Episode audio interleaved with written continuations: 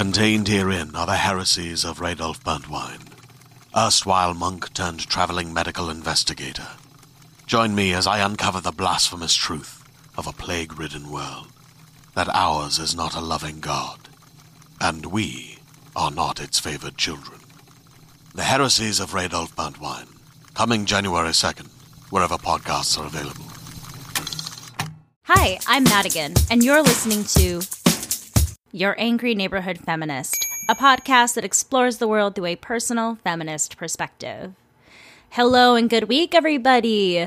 I hope you've all had a wonderful Thanksgiving. I think I already said that on the mini episode, but just in case you didn't listen, I hope you enjoyed your holiday in whatever way, shape, or form that means for you.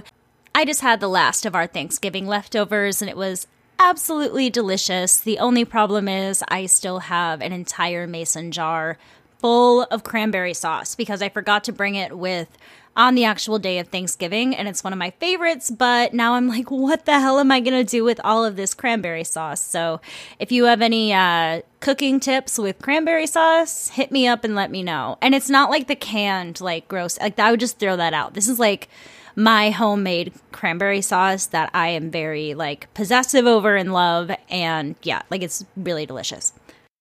So, in the beginning of every episode, I like to remind you all that this is a podcast that explores the world through a personal perspective. And I wanted to highlight that today because there is so much information on this topic that it would have been very difficult for me within a week to give you the fullest of full picture of the scope of this story and of this tragedy and I'm going to do my best to give you the best account of history that I've been able to type up for you and write out for you.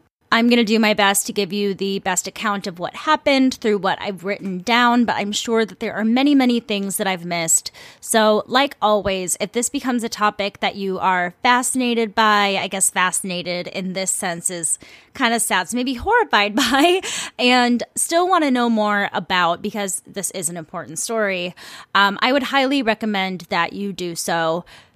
And I also want to give a bit of a trigger warning at the top because a lot of what I'm discussing will be involving child abuse today. Because I am going to be telling you all about the Canadian Native residential schools.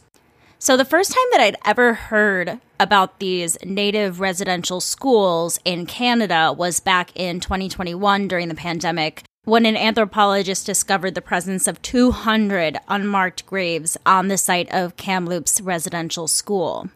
And I believe that we covered this story in a mini episode when it broke, you know, around that time. And I was very shocked and horrified that I wasn't aware that there were essentially these like child concentration camps being built in Canada and so on and so forth.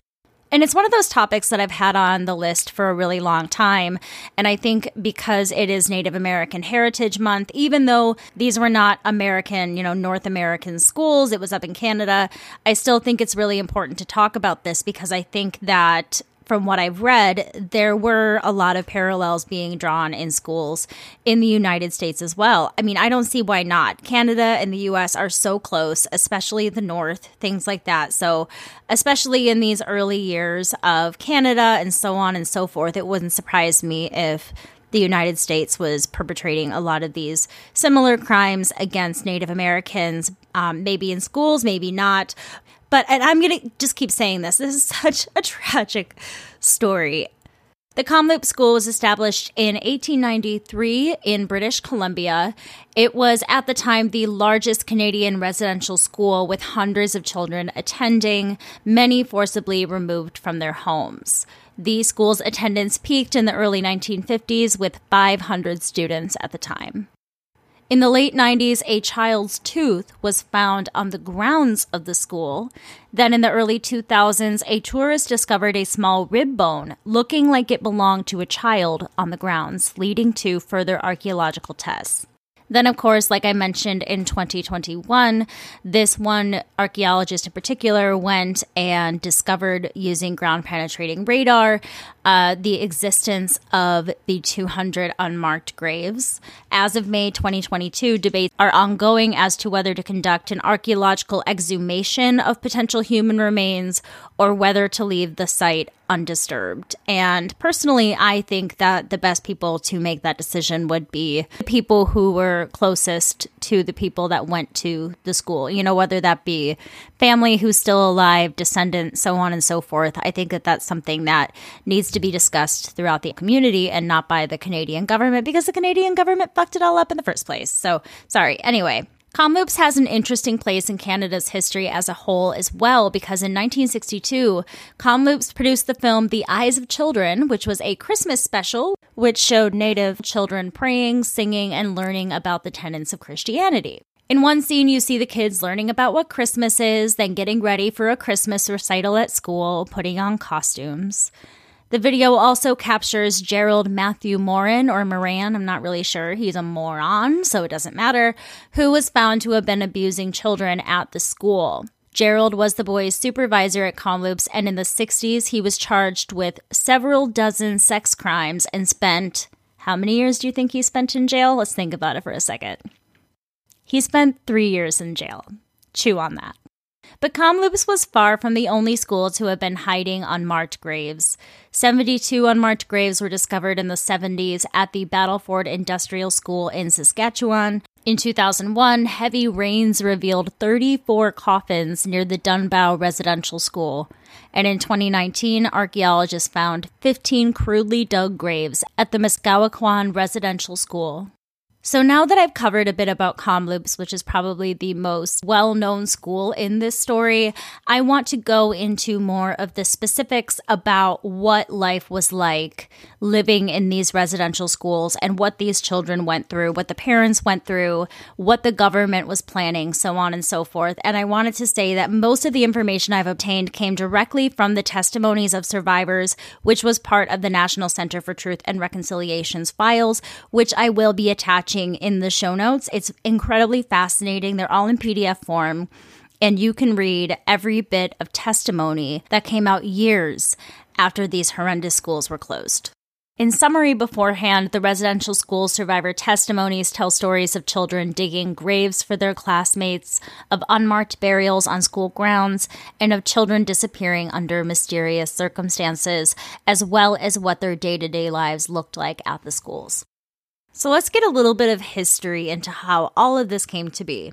The Canadian government gained control over Indigenous land and its peoples upon the conception of the new country, disrupting their governments and economies and fighting to repress Indigenous cultures and spiritual practices. The government, working with the country's major religious organizations, sought to, quote, civilize, Christianize, and ultimately assimilate Indigenous people into Canadian society. The Deputy Minister of Indian Affairs in 1920 predicted that within a century, thanks to the work of these schools, Indigenous people will cease to exist in Canada. They said that in 1920, and they were so aware of these schools, yet they continued to go on. Like, I, that just kind of clicked with me, and that is so disgusting. So this is pretty nuts to me, and maybe I'm a big dummy for not knowing this, but apparently Canada wasn't a country until 1867. For some reason, like that just seems like such it's such a young country. Oh my gosh! Um, but before Canada was its own country, churches had already been running boarding schools for Indigenous children. Catholic and Protestant missionaries established missions and small boarding schools throughout the West. The relationship between the government and the church was solidified in 1883 when the federal government decided to establish three large residential schools in Western Canada. And for some families, when these schools first came available, some of them really felt like this was going to be a valuable experience for the children to go and get an education, but they were very uncomfortable with the idea of having their children taken from their homes, which of course I can understand, especially if that has never been part of your culture before to send your child off for education. And the reason it was decided to build boarding schools instead of building the schools near the children's homes was because the government believed that breaking the bonds between the parent and the child would help them assimilate the next generation. Of course, the younger the child is and you take them out of their current situation and completely change it, the more likely you are to essentially brainwash them early enough to inhabit some of those new characteristics that you're forcing upon them. Essentially, children are just so innocent and vulnerable, and that's why this story is. It was honestly very, very hard for me to read a lot of these stories, so I am going to do my best. What's also just so upsetting within what I just said is that it's it's really hard for me to understand how anyone can feel like their way of being is superior in any way. So superior in fact that you're then going to force everybody else to be exactly like you and you're okay with then annihilating an entire culture within a generation. The thought process behind that is so disgusting and I know that this is only one instance where that has been thought of. I know that, you know, of course, Hitler was a big one, and there's been a lot of other terrible people in this world that have thought similarly, but learning about it again and again and reading it again and again doesn't necessarily make the blow any softer. So, a child would decide if they were going to one of these schools if a letter showed up at their home. Most of the time, it was brought to them in person by a priest or government official. And in many instances, when parents showed resistance to letting their children go, they were threatened with jail or prison time. And this was a threat for both the parent and the child. The child would then feel really, really guilty and be like, Of course, take me. Like, I don't want my parent to go to jail. And the parent would be really terrified because maybe they had other children to take care of. Maybe they had other responsibilities or jobs and things like that. They they didn't want to go to jail and maybe they just thought, you know, I have to trust. I have to trust that everything is going to be okay because how can you imagine that your child would be sent somewhere where they would be abused? So, out of fear of being imprisoned, they would let their children go. And like I had mentioned a bit ago, some of these kids thought that the idea of going to school was really exciting and they wanted to go to school and get an education. Some kids talked about in the testimonies, you know, wanting to learn English so they could be bilingual and maybe get a job elsewhere and things like that. And I think that that's really smart. In other cases, poverty led families unable to feed and clothe their children. So they would send their children to the schools believing that taking them to these schools would give them things that the family couldn't provide for them. Let's move on to the journey to the schools. Frederick Ernest Coe recalled a knock at his parents' door one day, asking for him to pack up because he had to go. Quote, and I didn't get to say goodbye to my mom or dad or brother Alan, didn't get to pet my dogs or nothing. You know, we're going marched over to Frankie's house, which was just half a block away, and picked him up. And then we marched to the plane, just like we're criminals, you know, marching to this policeman to get on the plane. It was a pretty monumental point in my life. Very dramatic, I guess. You don't realize this until after because those times you just did what the people in charge told you to do. Howard Stacy Jones was taken without his parents' knowledge from a public school in British Columbia to the Kuper Island School.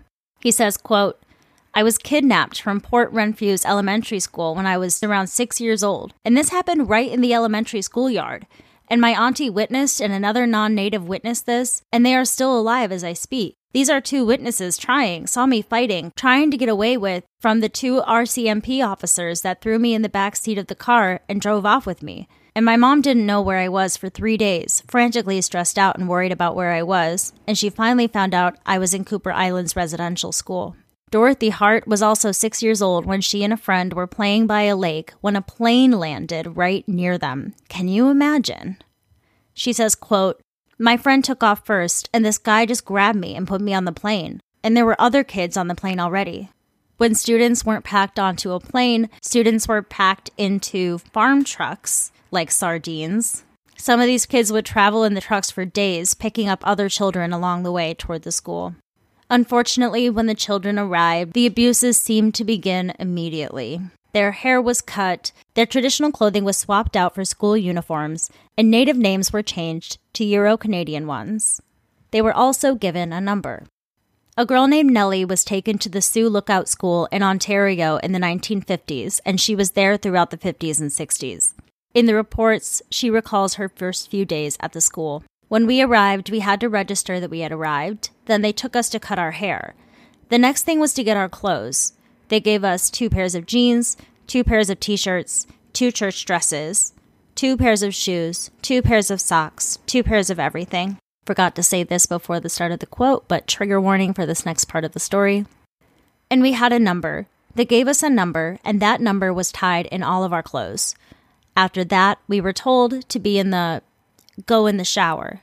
At least 15 of us girls in one shower.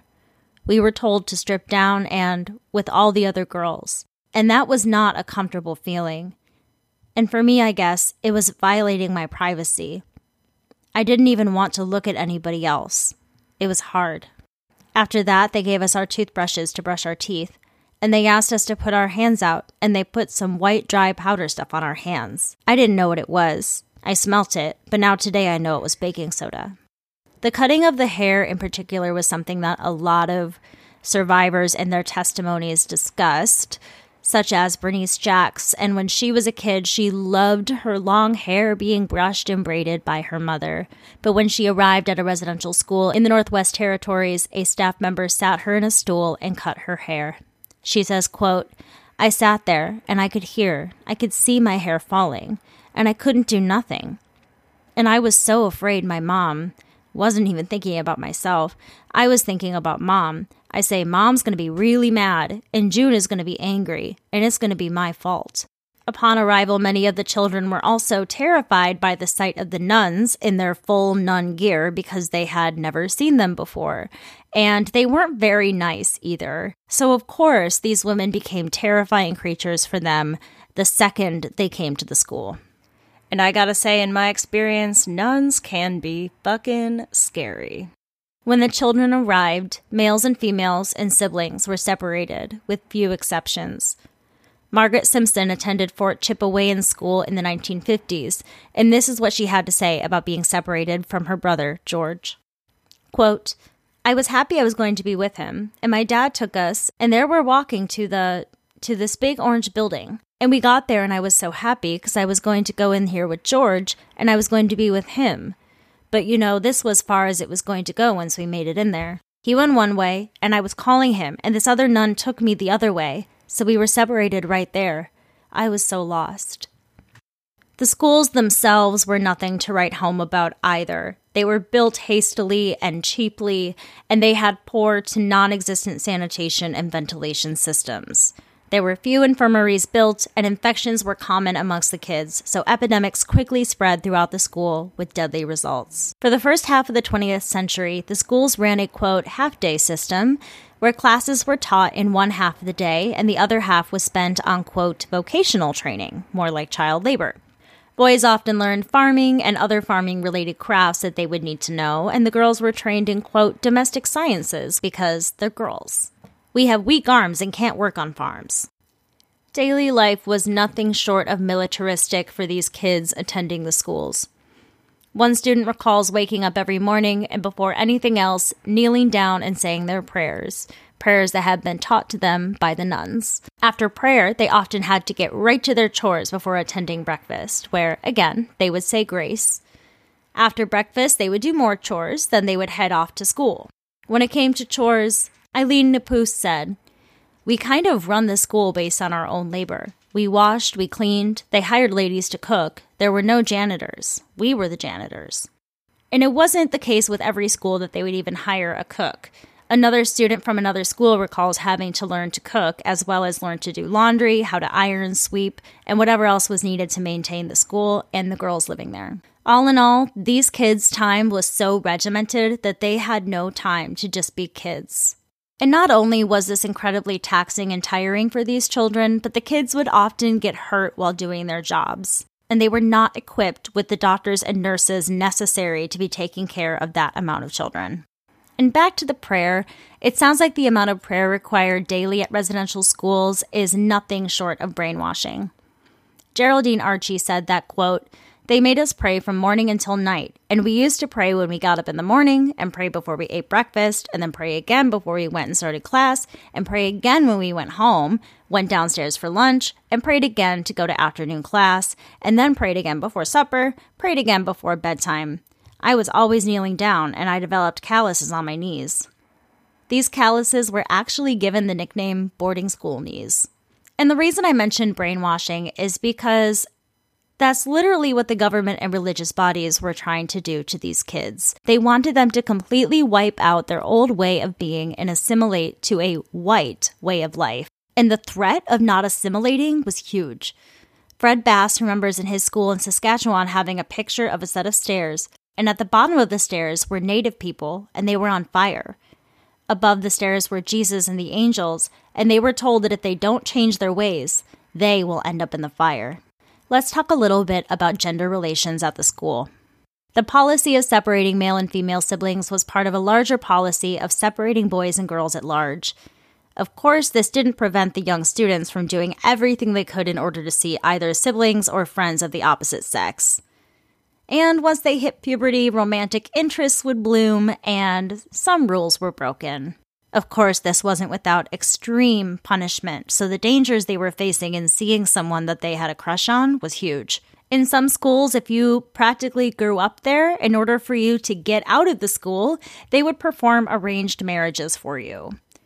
There was a young woman by the name of Violet who was still on the residential school campus at the age of 21 in 1953, which, such an old maid, we must marry her off. But Violet was an orphan, so there were no parents for her to return to and nowhere for her to go after she turned 18, and that's why she stayed at the school. She says that the school presented her with a number of men and she rejected one after the other. Eventually, they got so frustrated with her that a priest ordered her that the next man she was set up with, she had to accept a proposal.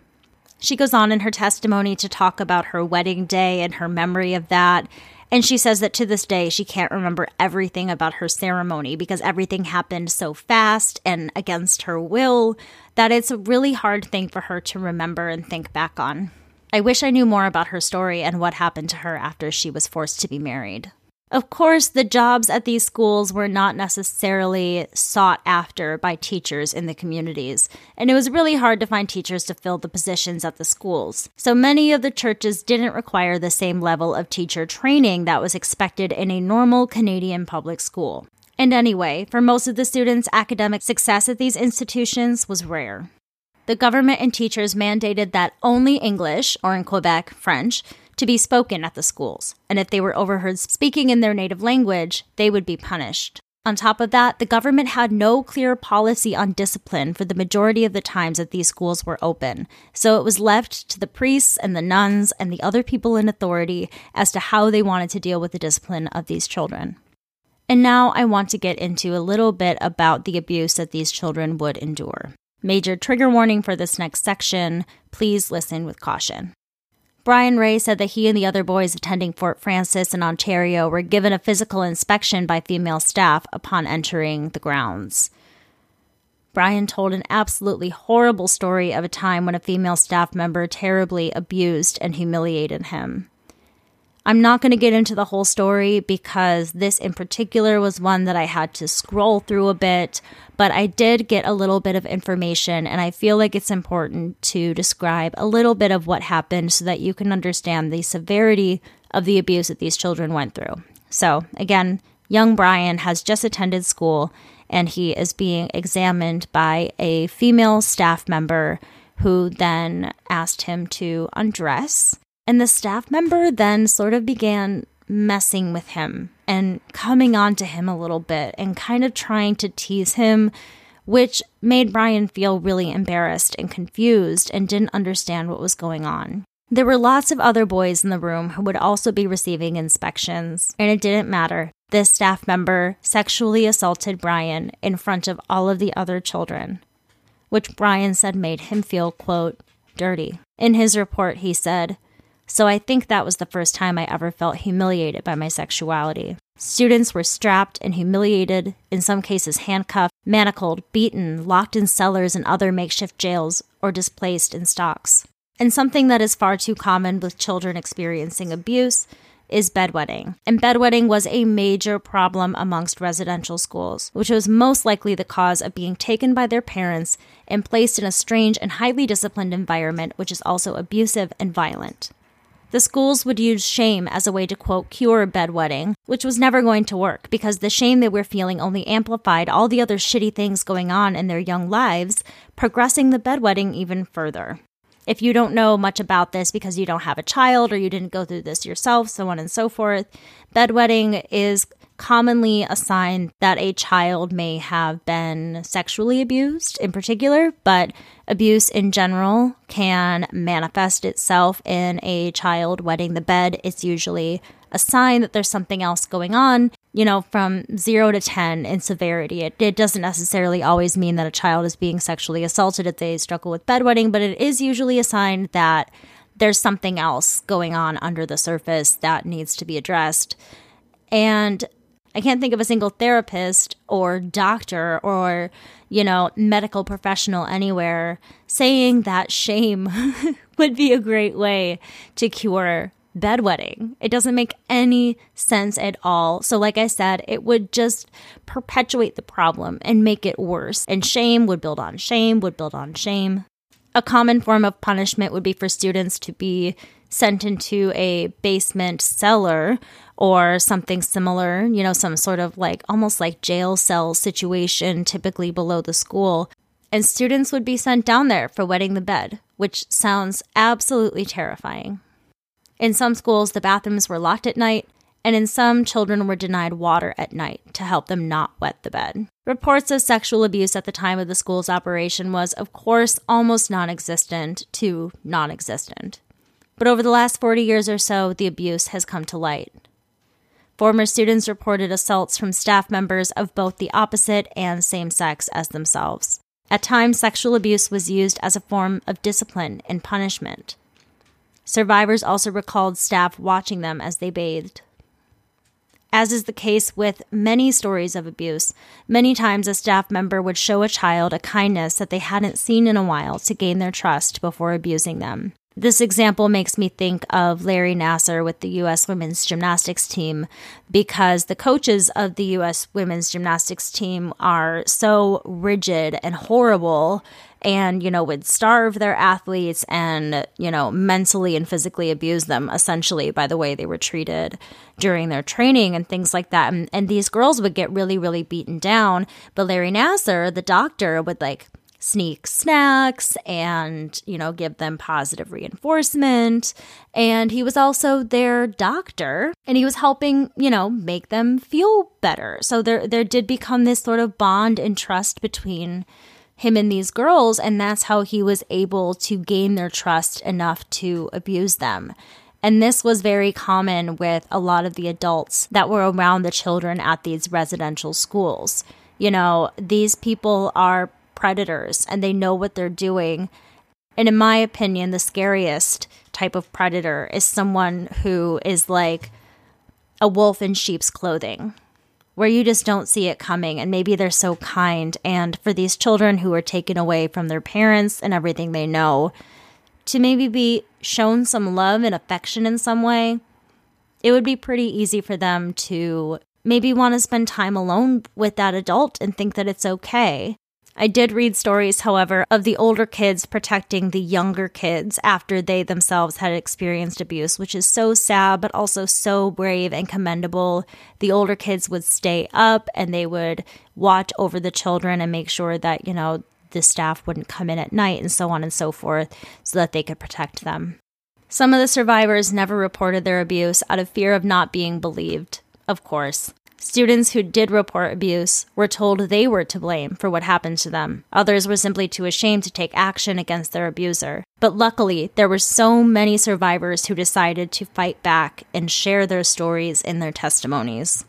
All right, I need to take a quick break. Let's listen to some commercials. Hey there, this is Justin Bartha. I made a funny new podcast, King of the Egg Cream. It has the greatest cast in the history of podcasts with actors like Lewis Black. I'm torn by my feelings for two women. Bobby Cannavale. You can eat it, or if someone hits you, you can put it on your cut. Melanie Lynskey. I wonder what these marvelous things are that look just like boiled chicken feet. Jason Ritter. I can break things and pick locks and kill people. Michael Stuhlbarg. The whole point is to inspire people that they should make themselves better. Ari Graynor. No, don't whet its appetite. What are you, an idiot? Me, Justin Bartha. That's not just any egg cream, that's a Lemke's special. And all narrated by the hilarious Richard Kind. This is the story of Harry Dalowitz and how he rose from nothing to become New York's King of the Egg Cream. So if you like funny true stories, come listen to King of the Egg Cream, available wherever you get your podcasts. All right, we're back. I know this is a sad one, but stay with me. Let's talk a little bit about the emotional abuse that was endured by the children at these residential schools. Many of the survivors speak of the fear that was instilled into them when they were very young kids.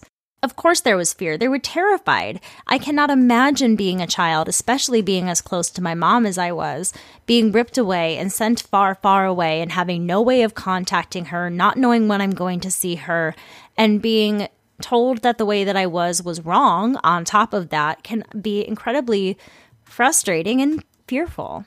Even though there were so many kids squished together into such close proximity, the survivors speak of still feeling absolutely alone. Jack Anawak recalls his time at Chesterfield Inlet in the 1950s, saying that, quote, there was no love, there was no feelings, it was just supervisory. For the nuns that were in there, it was just, they supervised us. They told us what to do, they told us when to do it, and they told us how to do it, and we didn't even have to think. We didn't even have to feel. Unfortunately, some students took drastic measures in order to free themselves from their situation, and many students eventually would take their own lives. Thankfully, by the 1940s, federal officials concluded that the system was too expensive and ineffective to continue, and the federal government began building more schools on the reserves. So it had nothing to do with the horrible abuse that was being uncovered and the terrible stories that were being told and the upset indigenous families or anything like that. No, no, no. They just got a little too expensive because you know what? It takes a hell of a lot of money to raise thousands of children, you fucking assholes. And I totally forgot to add this into my notes, but food shortage was a really, really big deal at this school. And food was typically bartered when it came to, to the authorities at the school and the government. And they would want more money elsewhere, so they would cut their spending on the children's food. They also would rarely give the kids new clothes. They weren't given what they needed for proper hygiene, so on and so forth. In the 1950s, there were agreements with the government that local school boards should allow Indigenous children to be educated along with the rest of the Canadian children in public schools. Of course, a lot of these stories came from the 1940s through the 1960s, so these schools were still basically alive and well for a very long time, even after the government started pulling away from these quote unquote projects. The last federally operated residential schools didn't close until the 1990s. In the 50s, the federal government initiated its policy of integrating Indigenous students into local public schools. Many of the survivors who were then forced to go into yet another new school recalled a cold reception upon starting public school. Kids are mean, and the bullying was as bad as you can imagine it being, especially for a kid who was a different skin color than the rest of her classmates in the 1950s. Martina Therese Fisher talked about her years in Winnipeg public high schools after leaving a residential school, saying, quote, The teachers never talked to me, students never talked to me. I felt singled out. After the schools began closing, former students began coming out with their experiences in the schools, leading to both criminal charges against sexual abusers, but also launching class action lawsuits against the churches and federal government. The cases were resolved in the Indian Residential School Settlement Agreement, which was the largest class action settlement in Canadian history, which went into effect which went in effect in 2007. I can't believe it took that long. Payments were then made to former students along with additional compensations for those who suffered serious personal harm. Something else that came up in a lot of the stories, of course, how this all began were the deaths of their fellow classmates. It suggested that between 3,200 and 6,000 students died while attending Canadian Native residential schools. Of course, the exact number is unknown due to shoddy record keeping. There are comparatively few cemeteries listed with the residential schools, though we know that most of the schools did, in fact, have a cemetery on the premises. Most of the cemeteries were unregistered, making the burial sites of so many children lost to time. And many parents would actually never find out if their children passed away or if they went missing or disappeared or what happened to them because the schools nor the government would contact the families and let them know if their child were ill or passed away. Like I mentioned at the beginning, since the 1970s, bodies, unmarked graves, and potential burial sites have been discovered near residential school sites across Canada. And the one thing I hope you were thinking through all of this is what was the cause of death? Sadly, it was bad living conditions and a lot of disease. Conditions at the schools were the leading reason for the death. In 1907, Indian Affairs Chief Medical Officer Peter Bryce visited 35 schools in Western Canada and reported that 25% of all the children who had attended these schools had died. Again, this is back in 1907. How did these schools survive until the 1990s? I must know. This guy visited 35 schools and reported that 25% of all of the children who had attended these 35 schools had died on the premises. In one school alone, that number was 69%. That is a 69% death rate for sending your child to school. Archival records detailed inadequate medical facilities, non existent isolation rooms for the sick and contagious, and a serious lack of nurses and other medical professionals on site to care for these sick children. And as I mentioned when talking about budgeting, food was always short for these kids. And to get technical, malnutrition decreases your immune system, making it even easier for these kids to get sick. Many of the kids would fall ill of tuberculosis, and studies have consistently shown that malnutrition leads to significantly higher mortality rates amongst infected individuals. And the thing that is so enraging about all of this is that the government was well aware that these children were being left hungry. The per capita federal grant provided for food in most schools was often half of that required to maintain a balanced diet. And that's how it all happened. It's incredibly sad for me to think that from the beginning of Canada's existence until the time that I was born, the government allowed what I would consider these child concentration camps to exist in Canada.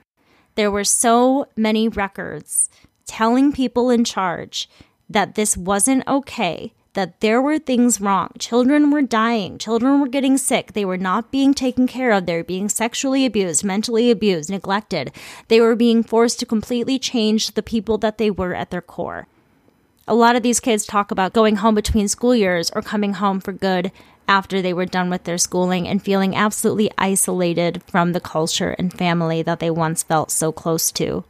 I can't imagine how the survivors from these schools feel. I can't imagine what they had witnessed, especially being around so much death. And there's no way that these kids didn't know what was going on because they truly were packed in like sardines into these schools. And there was no quarantine room or anything like that. These kids were just left together. I'm sure seeing their friends die right before them at a very young age. And another thing that just makes me so unbelievably angry is the fact that the people in authority didn't think it was important enough to figure out who this child was, find their families, find their parents, tell them what happened so that they could have some sense of closure. What kind of torture is it for a parent to have to wait for the rest of their lives, never knowing what happens to their child? I get choked up when I say it out loud because I cannot imagine the feeling of unknowing. I hope that whatever decision is made for these unmarked graves that have been found, I hope that they are able to find peace, comfort within the people that they love. And I hope that this can be an example that is set so something like this never happens again I think far too often when we hear these stories through history, and this isn't even like history long ago, we think that, of course, something like this would never happen again. We would never treat our children like this. Well, and maybe it's not happening in the US right now. Maybe it is, and we don't know about it. But I can bet that it's happening someplace in the world. And this is an example of something that we truly do have to fight against.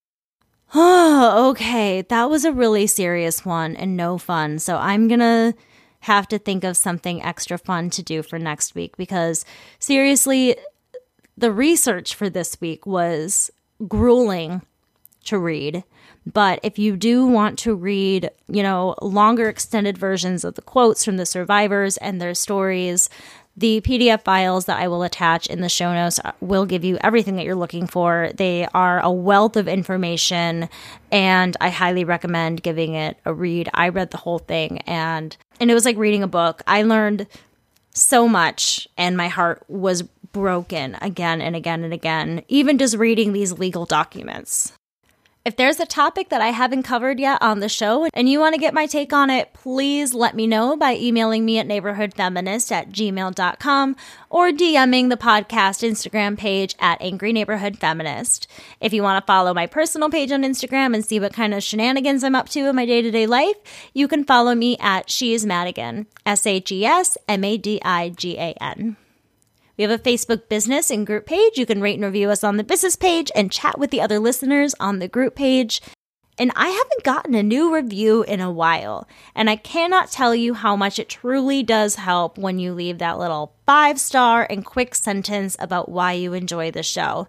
I know I've mentioned this before, but the reason the little sentence is so important is because if someone's on the fence about listening or is just scrolling through their podcast app and they want to see what other people's opinions are, maybe something that you have to say will make them want to listen. And I would really appreciate that. You can also rate the show on Spotify. All right. All of you take care of yourselves after listening to this episode. I hope you're okay. That's all I have for you today. With all of that being said, I encourage you to rage on. Bye.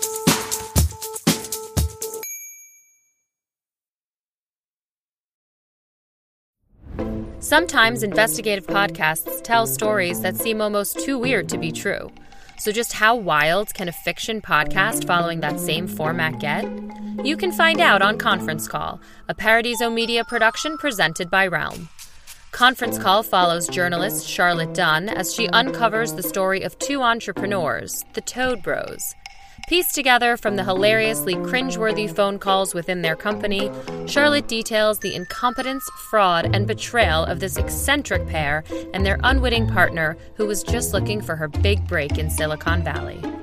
Starring Elizabeth Henstridge, Jeff Ward, Gregory Stees, and Emma Roberts, and featuring guests like Karen Gillan, Beck Bennett, Dimi Dijuibe, and many more. Conference Call blends the workplace weirdness of The Office with the cadence of a true crime podcast. Be sure to listen and subscribe to Conference Call wherever you get your podcasts or learn more at realm.fm.